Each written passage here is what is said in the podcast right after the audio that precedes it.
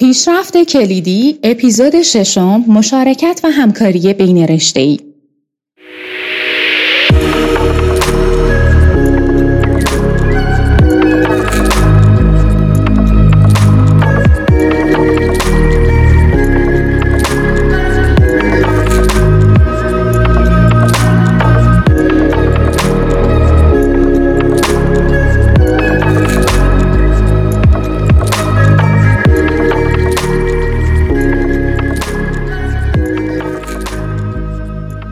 همراهان خوب من سلام شما به اپیزود ششم پادکست صوتی کتاب مسیرنمای پیشرفت مدیریت کووید 19 گوش می‌کنید.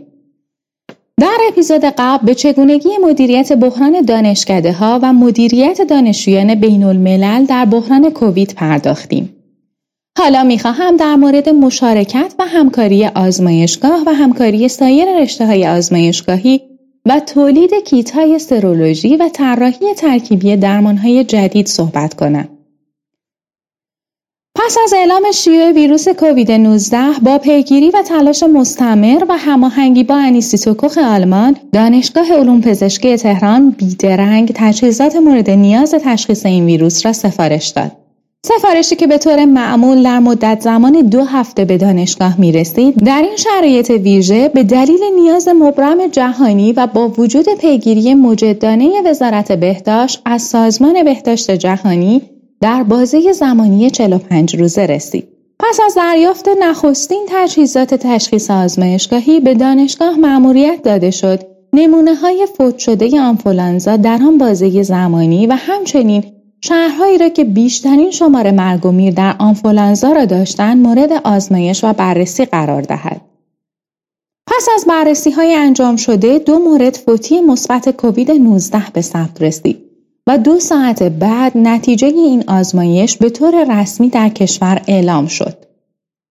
آزمایشگاه مرکز ملی آنفولانزا در سال 1348 به عنوان شبکه آزمایشگاهی سازمان جهانی بهداشت مورد تایید قرار گرفت. اهم وظایف آزمایشگاه مرکز ملی آنفولانزا جداسازی و تعیین تیپ ویروس های آنفولانزای شایع در ایران و ارسال آن به یکی از پنج آزمایشگاه سازمان بهداشت جهانی برای تایید و مقایسه با سوشهای ارسالی سایر کشورها به منظور استفاده در واکسن آنفولانزای سالیانه است.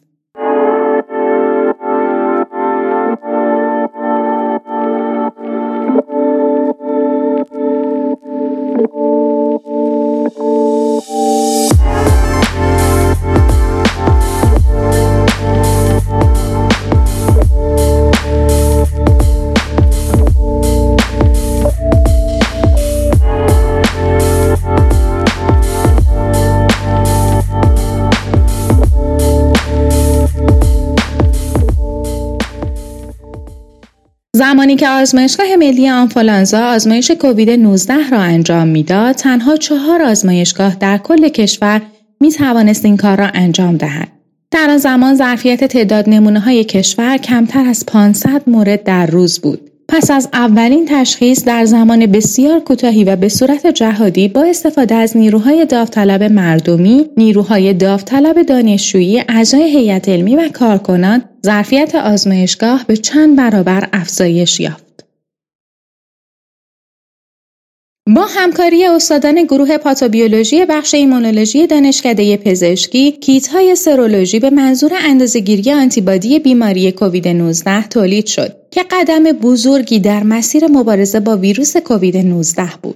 با انجام این آزمایش در افراد دارای علائم و بدون علامت می توان متوجه شد که در این افراد ایمنی کامل به دست آمده است و تا چه اندازه احتمال انتقال بیماری به سایرین وجود دارد. بر این اساس کیت های تشخیص آنتیبادی طراحی شد و برای تولید انبوه در اختیار شرکت های تجاری قرار گرفت.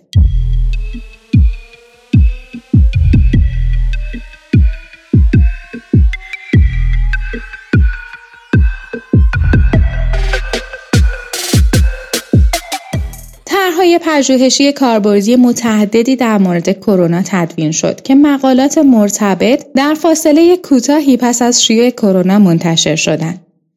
یکی از این مقالات در خصوص انتشار بیماری کووید از طریق ذرات مایع سرفه یا قطرات مایع معلق در هوا در اثر سرفه بود که تأثیر خوبی در شناخت اثرات کاربرد ماسک در محیطهای مختلف و رایت فاصله فیزیکی داشت.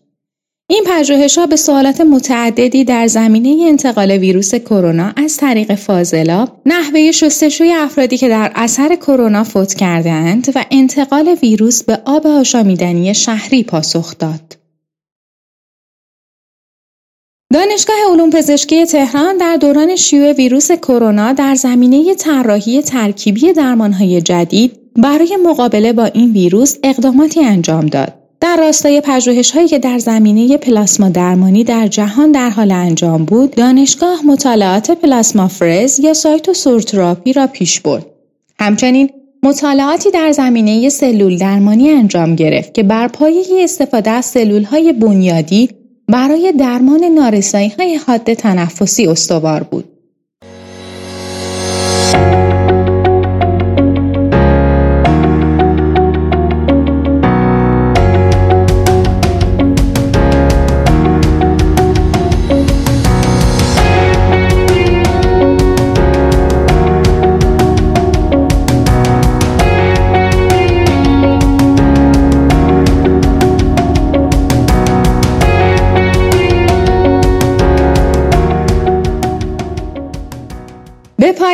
اپیزود ششم کتاب مسیرنمای پیشرفت مدیریت کووید 19 رسیدیم و توضیح دادیم که مشارکت و همکاری آزمایشگاه و همکاری سایر رشته های آزمایشگاهی و تولید کیت های سرولوژی و طراحی ترکیبی درمان های جدید چگونه انجام گرفت. در اپیزود بعدی می‌خواهم در خصوص یک پارچگی و اثر بخشی درمان و ساخت دستگاه ونتیلاتور و نقش طب ایرانی صحبت کنم. تا پادکست بعدی شما را به خداوند منان می سپارم. این پادکست در استدیوی شفای روابط عمومی دانشگاه علوم پزشکی تهران تهیه شده است.